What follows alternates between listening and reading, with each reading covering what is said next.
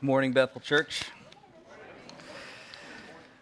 The Word of God says that the Lord inhabits the praises of His people, which means there is something especially important about the gathering of the people of God together for His praise, and that is adoration. And it is our rightful place. It is the place for which we were made. It is our first vocation, and it ought to be the prevailing posture of our hearts. Um, you know, Sunday's just a session of tuning, uh, but this should be our heart's posture all week, and I pray that it is. Uh, if you want to open your Bibles to Nehemiah, we're going to be in chapters 2 and 3 today, and uh, I want to go to the Lord in prayer. I want to ask for his help as always. Um, I know uh, my words are thin and have very little value, but the word of the Lord stands forever. So let's ask that his word would uh, uh, press deep down into our hearts. Our Father, we've sung some very humbling truths this morning. Uh, and I pray, God, that we have rightfully postured our heart to see you high and lifted up, to see the grace that has been poured out through Jesus Christ in our behalf, that we can be made your sons and daughters. God, that we might see now the rightful posture of our life, which is to be your followers, your disciples, and your worshipers. Lord, there's a line that we sang this morning that is I believe, true, but scandalously true that we are the hope on earth. Hard to say, Lord. It catches me up short, and I know that hope does not reside within us except that it is the gospel.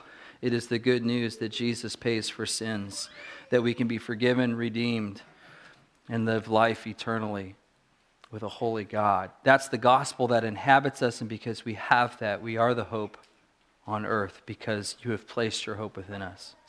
Uh, Lord, I pray now that as we come to the scriptures, this would not be just an academic exercise, that it would be learning, but not for just learning's sake, but it would be learning for transformation, that we might be the kind of people you would have us be.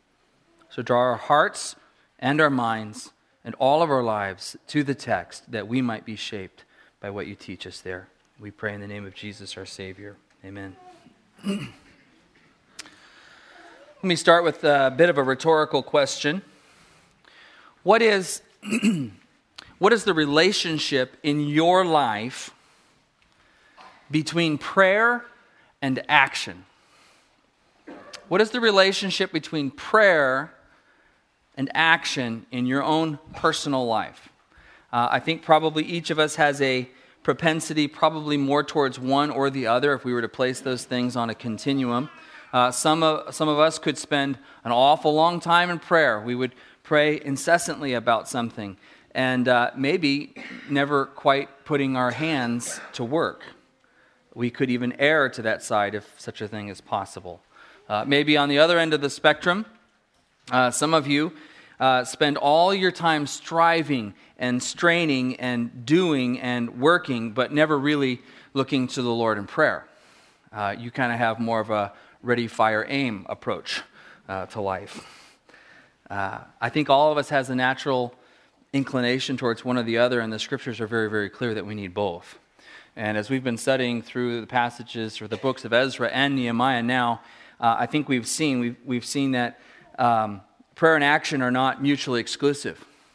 Uh, they go together quite complementary. In fact, they are what God would have us do. And both Ezra and Nehemiah, as men, are examples to us of fellows whose hearts were really shaped by prayer and whose lives subsequently were characterized by prayerful action. A both and, a complementary relationship. And we're going to see that on display again this morning in Nehemiah chapter 2. Read with me uh, in verse 1, or read along with me. Don't read out loud, just read along with me. Don't mean to mislead you there. In the month of Nisan, in the 20th year of King Artaxerxes, when wine was brought for him, I took the wine and gave it to the king. I had not been sad in his presence before. So the king asked me, Why does your face look so sad when you are not ill? This can be nothing but sadness of heart. I was very much afraid, but I said to the king, May the king live forever.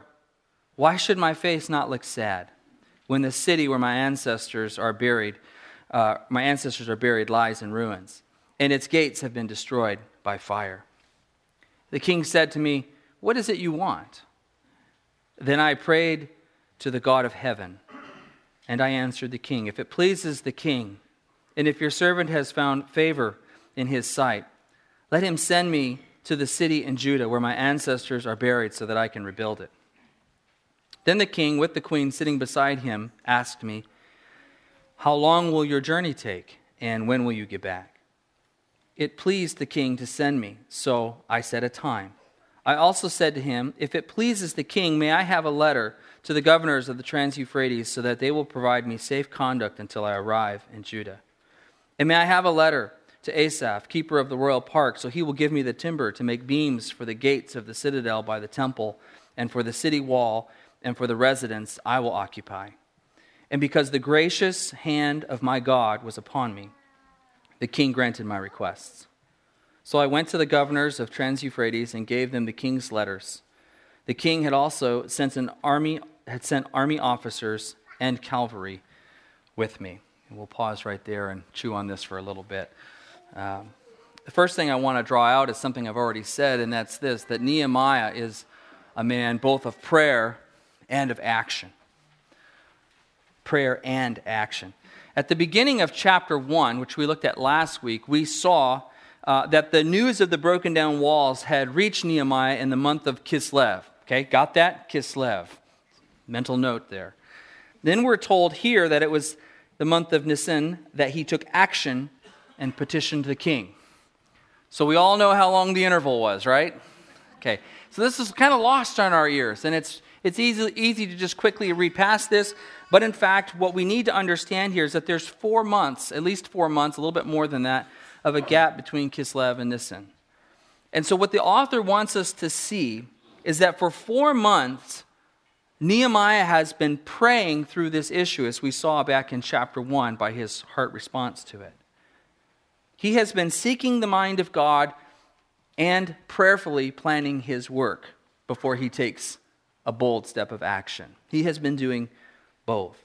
Uh, it would be, you know, like hearing about the news of the broken down city in, let's say, October this month, and praying until January or even February before taking action. What's commendable in Nehemiah's life is that he doesn't have just a knee jerk reaction, he doesn't just react. Um, but neither did he let the issue die or just evaporate from his heart and his mind's concern. Uh, what we are meant to see is that he took rightful action, but in the intervening time between hearing and acting, that time was saturated with prayer and planning.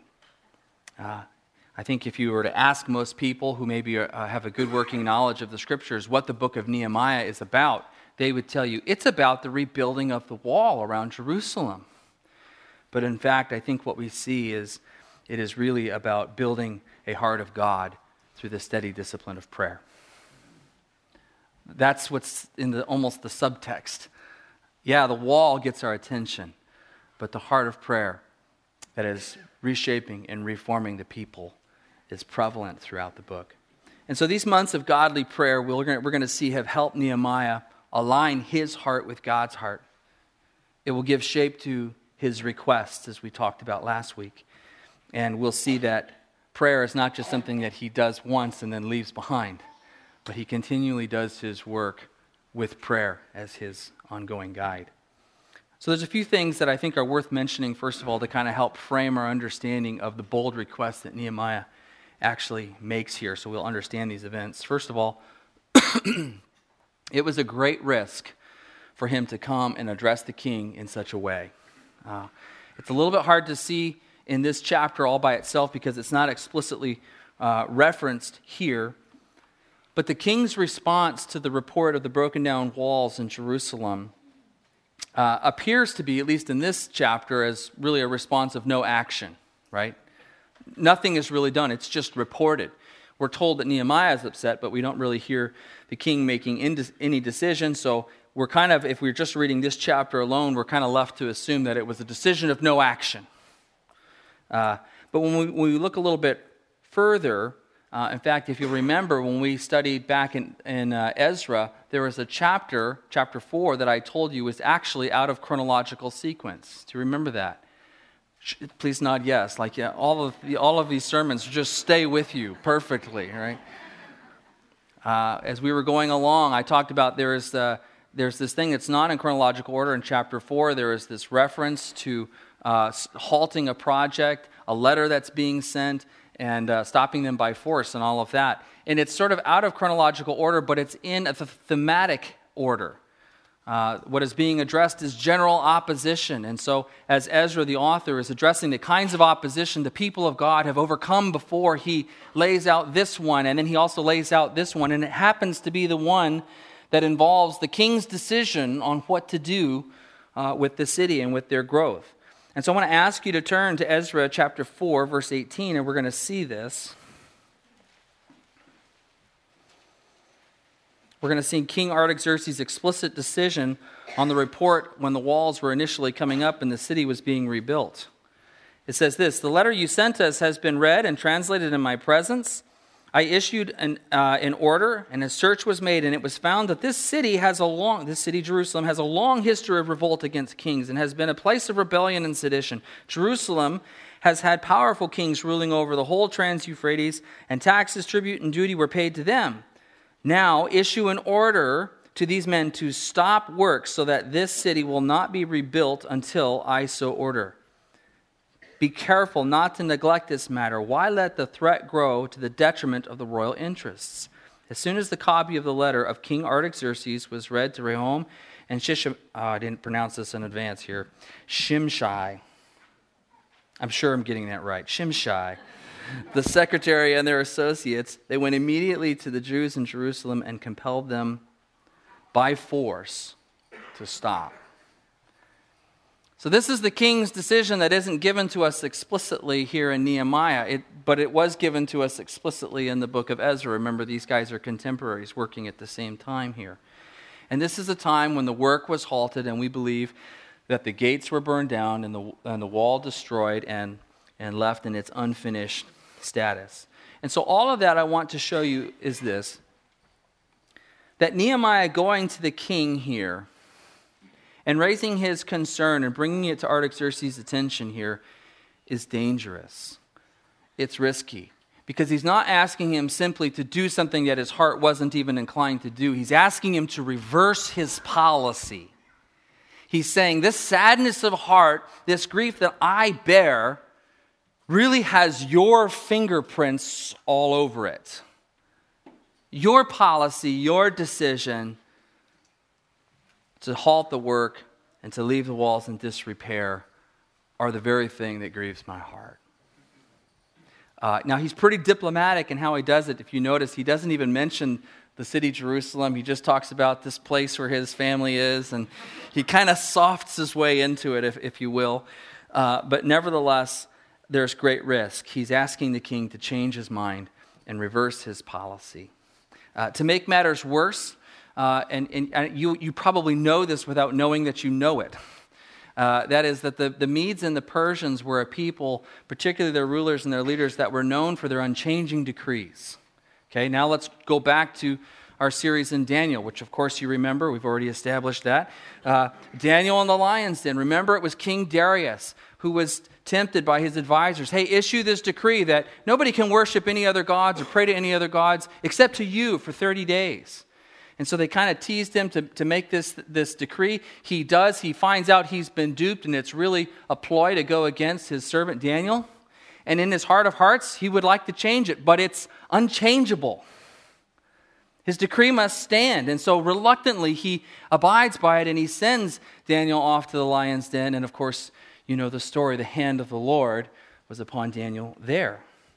And so we see that this is not only against a king's edict and a king's policy, the reversal that he's asking for here, but more than that, it's even against the culture for them to change such a position. And it gets worse. Now, this one is just my own conjecture here, but I think it might be valid, and that's this. We're told that when Nehemiah addresses the king, that the king is with his wife. Now, I'm just, as an observer of human nature and people everywhere, uh, and if I might be so bold as just to say my own heart's inclination, you ask me to change my mind, you come and confront me about something just myself, that's a little bit hard. You know, I, will have to, I can get defensive about that. But if you come and tell me that I was wrong in front of my wife and ask me to change my mind, do you know what I mean? That, that's when a fella puffs up a little bit like, hey, hey, you know, take it easy.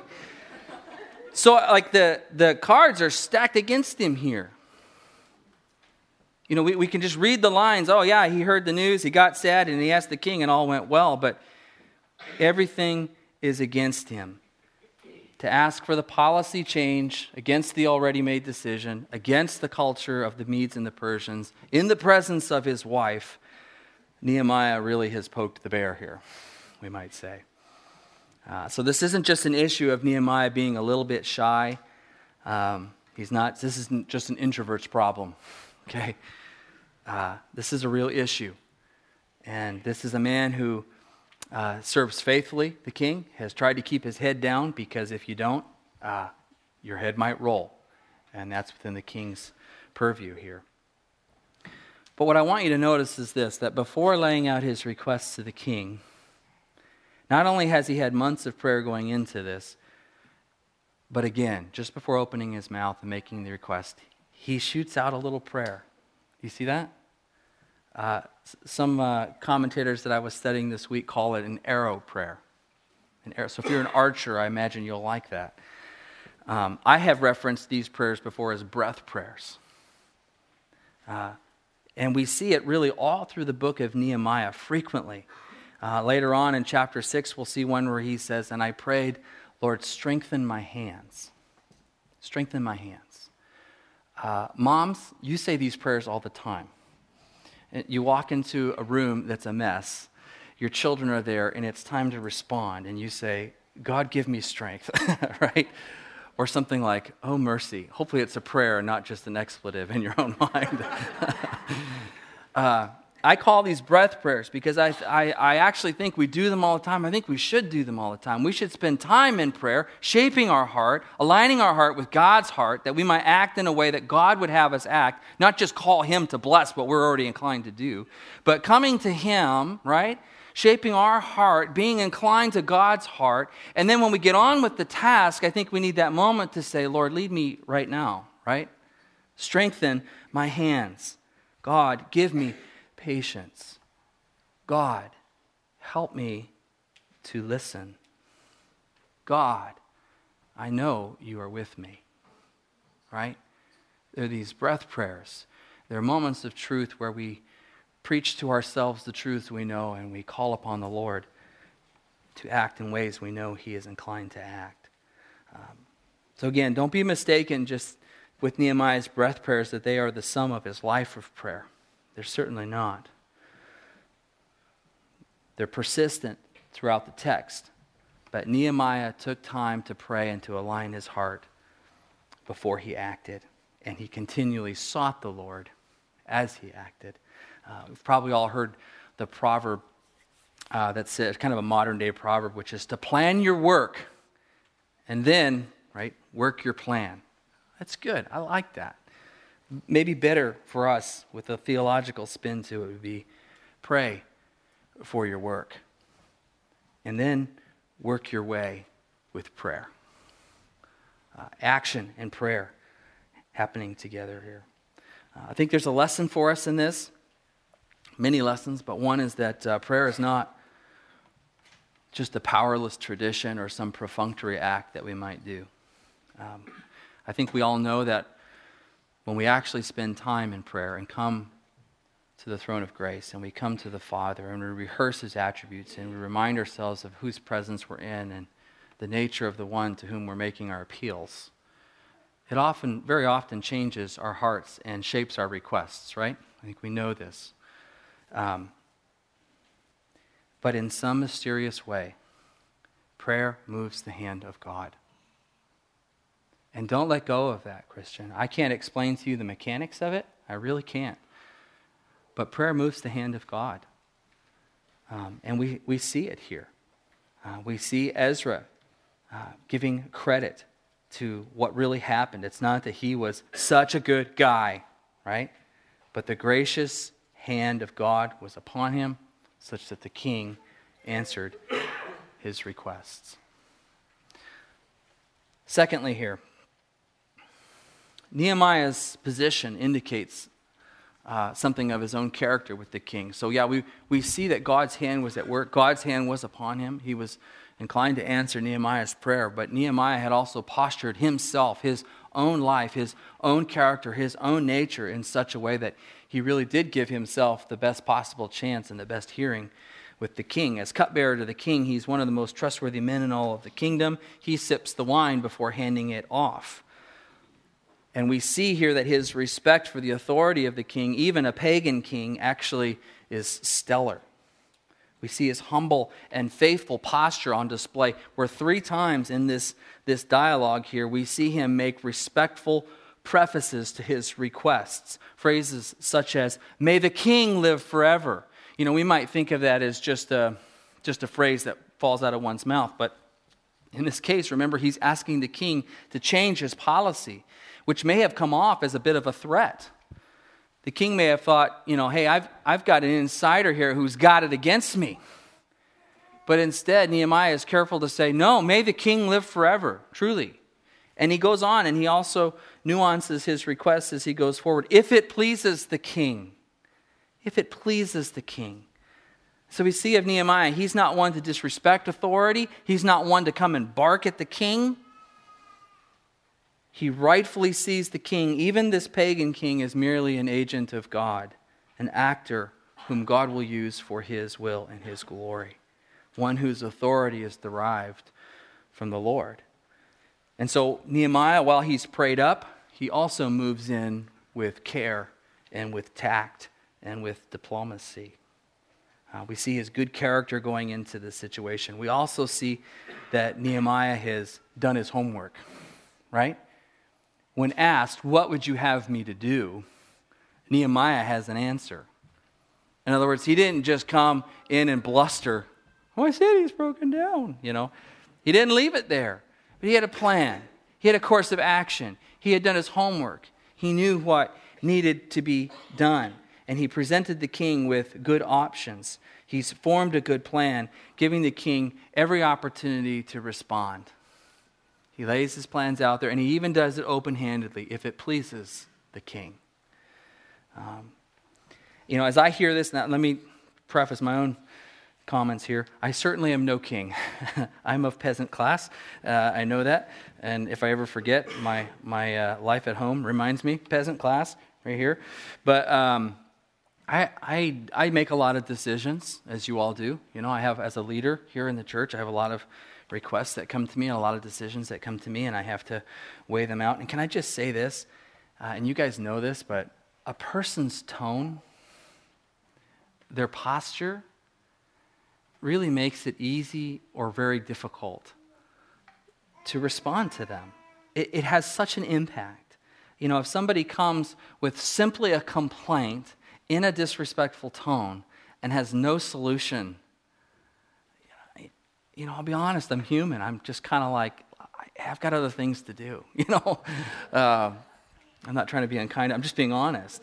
But when a person comes with a respectful tone and recognizes the, the array of decisions that need to be made and the array of opinions that are held on any one decision, and they come respectfully in, in, in such a tone and they lay something out open handedly, and they also have a plan, not just a complaint or at least a suggestion for consideration. You know what I mean? It just changes things. And you guys know this from your places of work and business and in your own families.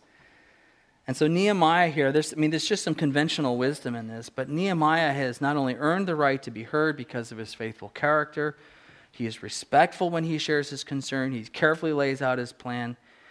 And again, I want to be careful with this. Even with all of the human effort here, Nehemiah calls it right at the end. He recognizes it was the hand of the Lord upon him, the gracious hand of the Lord, the gracious hand of the Lord that affected the king's heart. How many times have we seen that in our series? Another thing I think we pick up here, there was just a lot of leadership lessons, I think, in this book, and so I'm going to draw those out as, as much as possible. But uh, this one kind of got my attention, and maybe others w- wouldn't have focused on this, but for whatever reason I did. Different leaders can employ different tactics. There's just one little verse at the end here, verse 9, at the end of the passage that I read, and it's easy just to let it go by too, but it says, uh, that the king had also sent an army, had sent army officers and cavalry with me. You're like, okay, Eric, where are you going with that? Uh, you know, the old proverb goes, there's more than one way to skin a cat, right? And I'm of the opinion that any way you skin a cat is a good way to skin a cat. But the leadership lesson here different leaders, different kinds of godly leaders can use different tactics. There's not like a one size fits all you know, prototype for how things get done. And this, this is really on display for us here. If you remember, in the second wave of exiles coming out of Babylon, returning home, We've talked about this. Ezra is leading that particular troop. We're talking 50,000, excuse me, 5,000 people. 50,000 was the first wave. 5,000 in this second wave. And they had been enriched, right, by the king with over $180 million in today's currency with gold and silver and artifacts merely to adorn the temple that has already been built. So these 5,000 folks are returning with this kind of riches on their way back. And the king says to Ezra, you know, essentially, do you want an escort? And do you remember Ezra declined? And he said, no, the Lord will protect us. The hand of the Lord will be upon us. And so they disperse everything, which is smart, and then they go on their way. Well, here we have Nehemiah, a leader of the same people, really in the same program, returning from exile.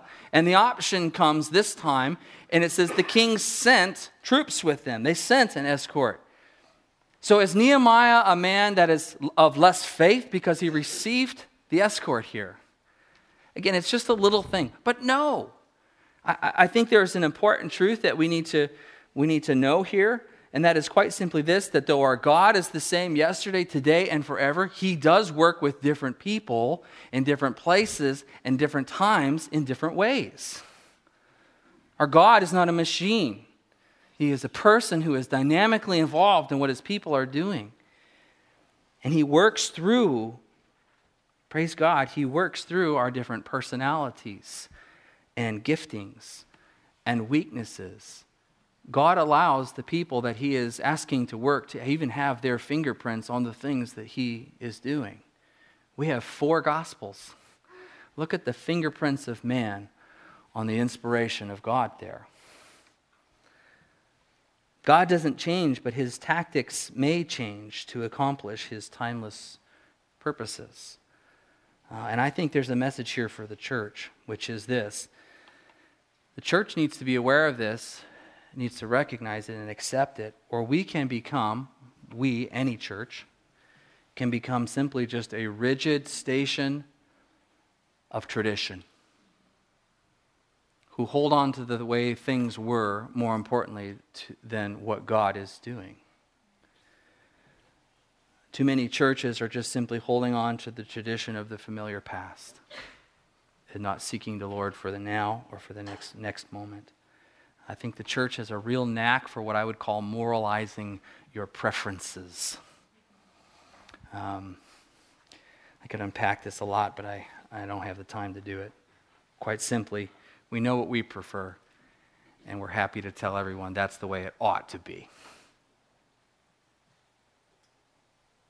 Ezra, in his, in his case, in his instance, refused the escort because uh, it was a moment of bearing witness to God's care and protection for the people. And that's what he wanted the king to see. No, the hand of the Lord will protect and preserve us for Nehemiah, consider all that he had done. His refusal or his acceptance of the request was really, I think, an act of diplomacy. I think he realized I've already asked the king to go against his policy, to go against culture, and I did it in the presence of his wife, and he wants to send an escort. I'm going to say, okay, you know, I've, I've pushed hard enough, and I'm going to receive that. Um, I, wanna, I do want to just take the chance, too, to say, Bethel, I, I get to commend you in this because you have been a church that has accepted and even embraced change over the years. Uh, as we have brought things to you and said, hey, we want to try this, we want to experiment with this, we think this is a time for such and such, you have been willing to say, we'll, we'll, we'll give that a shot, we'll give that a go. And then there's times we've had to come back and say, well, that was really silly, and we did that wrong. And you've been gracious to not, you know, pin us down for that. And I, I, I just want to say, well done, guys. And I, I'm, I'm thankful for that. And as a leader, I, I really value it and I appreciate it in you. Um, so hopefully we see something here. We see that Nehemiah is a stand up guy, right? He's a man of prayer, but he's also a man of action. He has trustworthy character that brought him into the presence of the king in the first place. He's been wise, he's diplomatic, and we see that the hand of the Lord is upon him. But we also see that he's not afraid to get his hands dirty in the work. He gets to work. Um, now, I want to ask this question as we kind of move to the second half of the, uh, the sermon this morning, which is this What is it that is driving Nehemiah? What is it that is behind his concern for Jerusalem and these broken down walls? Is he just an OCD type, you know, and something left unfinished is just really bothersome to him? What's his concern? What's his motivation? What's driving him uh, in this case? Certainly, security is part of the issue, but I think what we see as we go on in the passage here is that there is a lack of concern for the glory of God among the people. There is a disgraceful disrepair of the city. That's the phrase that we find. A disgraceful disrepair that shows up not just on the people, but it has implications for the Lord. It says something about their own half hearted commitment to Yahweh, and then it reflects poorly on God Himself. I think the unfinished walls betray the unfinished reformation that God is doing with Judah here. It betrayed something unfinished in their own hearts, and it reflected poorly on the Lord. Look with me at Nehemiah 2, verse 11. I went to Jerusalem, and after staying there three days, I set out during the night with a few others. I had not told anyone what my God had put in my heart to do for Jerusalem. There were no mounts with me except the one I was riding on. By night I went out through the valley gate toward the jackal well and the dung gate, examining the walls of Jerusalem. By the way, I have a little diagram for you on the back of the, of the walls of Jerusalem and the various gates that we'll mention here, so you can track his journey if you like. Examining the walls of Jerusalem, which had been broken down, and its gates, which had been destroyed by fire. Then I moved toward the fountain gate and the king's pool, but there was not enough room for my mount to get through. You get that? The walls were in such disrepair, he couldn't even pass by. Um, so I went up the valley by night, examining the wall. Finally, I turned back and re entered through the valley gate. The officials did not know where I had gone or what I was doing, because as yet I had said nothing to the Jews, the priests, or the nobles, or officials, or any others who would be doing the work. Then I said to them, You see the trouble we are in? Jerusalem lies in ruins, and its gates have been burned with fire. Come, let us rebuild the wall of Jerusalem, and we will no longer be in disgrace. There's that word again. I also told them about the gracious hand of my God on me and what the king had said to me. And they replied, Let us start rebuilding. So they began this good work. Now, again, when the report came in chapter 1, as we looked at this last week, they reported that they were in great trouble and disgrace. And so it's worth noting here, I think it's worth noting that, the, that these, these walls and these gates have been in disrepair for some time, years, maybe decades. Um, so the trouble or this, the security issue that they face, let's just say, is nothing new, nothing immediately new. It's been around for a little while. But it is the disgracefulness of the disrepair that is repeated again here in chapter 2. It's not necessarily the issue of security, it's, it's disgraceful.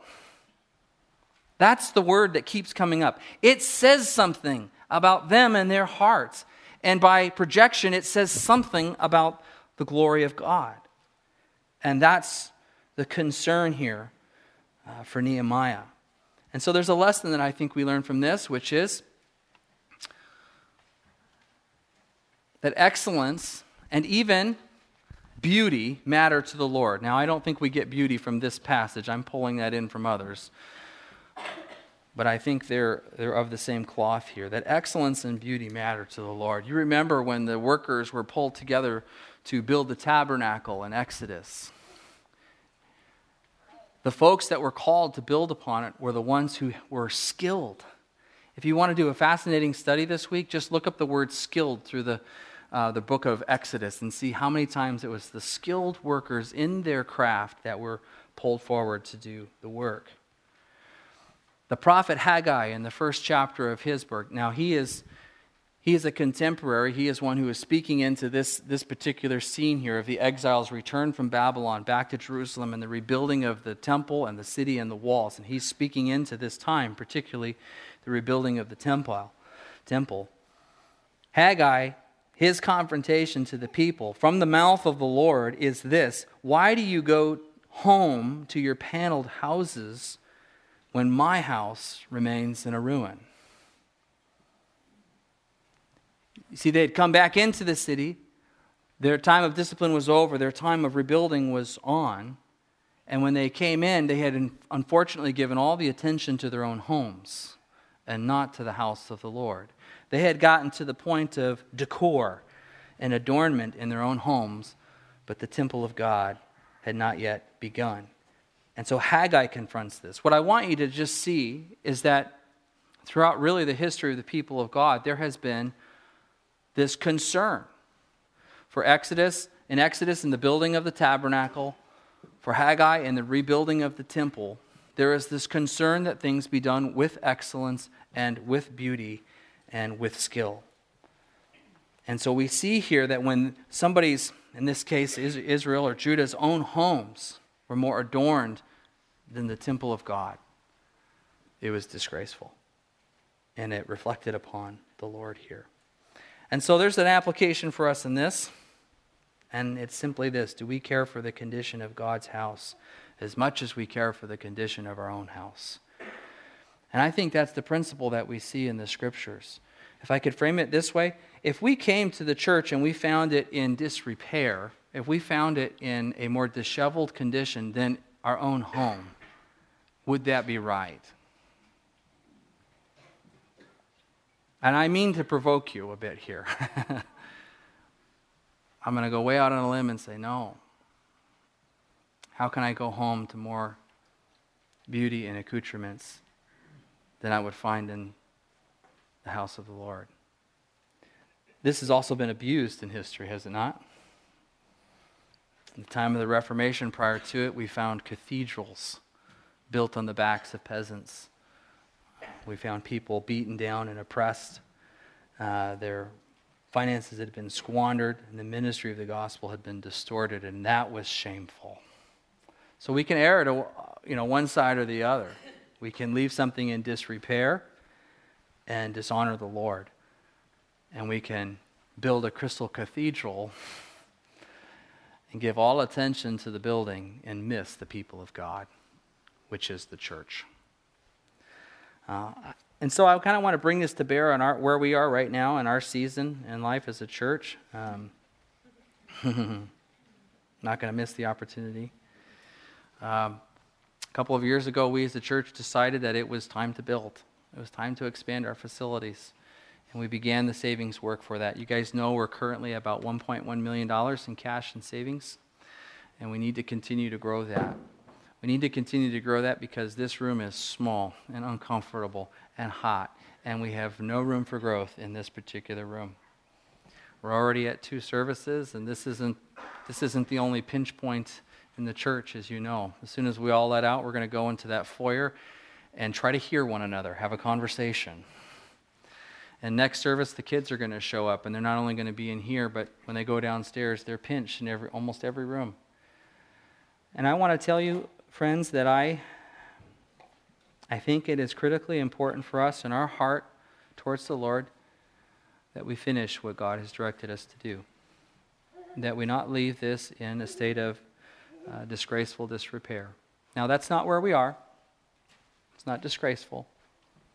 But we need to complete what God has led us to. Um, and I know this is a, a difficult time financially in town.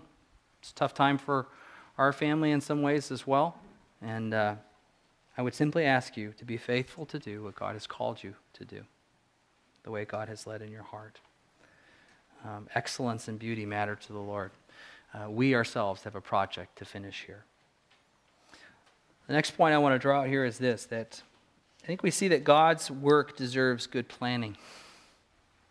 Uh, one of my sort of pet peeve frustrations, if I can, is that uh, when people attribute to the Lord or to the Holy Spirit only that which happens impulsively, that drives me nuts. When, when something happens that was unexpected, we go, oh, it was the Holy Spirit. As well, it may have been. But let me just say this too the Holy Spirit works through preparation and planning and careful decision making and discussion and the hearts of the people of God interacting to say, How is God leading us? The Holy Spirit works also through preparation. Um, when I first started preaching about nine years ago, it was my pattern to script out every word that I intended to say. And I'll be honest with you, there are times, well, I, if you were to compare the two, it's a little different what I actually say with what I have scripted. There are times when absolutely I believe the Holy Spirit inclines my heart, gives me words that I had not planned. And I believe that's of the Lord. But I also believe that He works through my planning and my study and the crafting and shaping and thinking about how to deliver something. And, uh, and we see this in Nehemiah here as well. He gets on his mount and he travels the wall and he looks around and he sees what is and he brings the report of the thing to the people. So God uses his inspection, he uses his planning. The Holy Spirit is not only at work in impulsive ways. We'll leave it at that. And then lastly, I think we see this. Even God's work will encounter opposition. And I'm just going to start this now, and we're going to come back to it. But in, in verses 10 and verses 19 and 20, we see a couple hints of opposition that are coming here. Uh, we see the neighbors watching these projects go, and they don't like it, and they oppose. And uh, this opposition will continue and will, in fact, increase through the book of Nehemiah, which we'll be focusing on. But uh, what we need to hear out front is this just because there's opposition does not mean that God is not at work. And we need to hear that. And so, the question I want to sort of close with this morning is just to kind of get you thinking about your own life here, and that's this.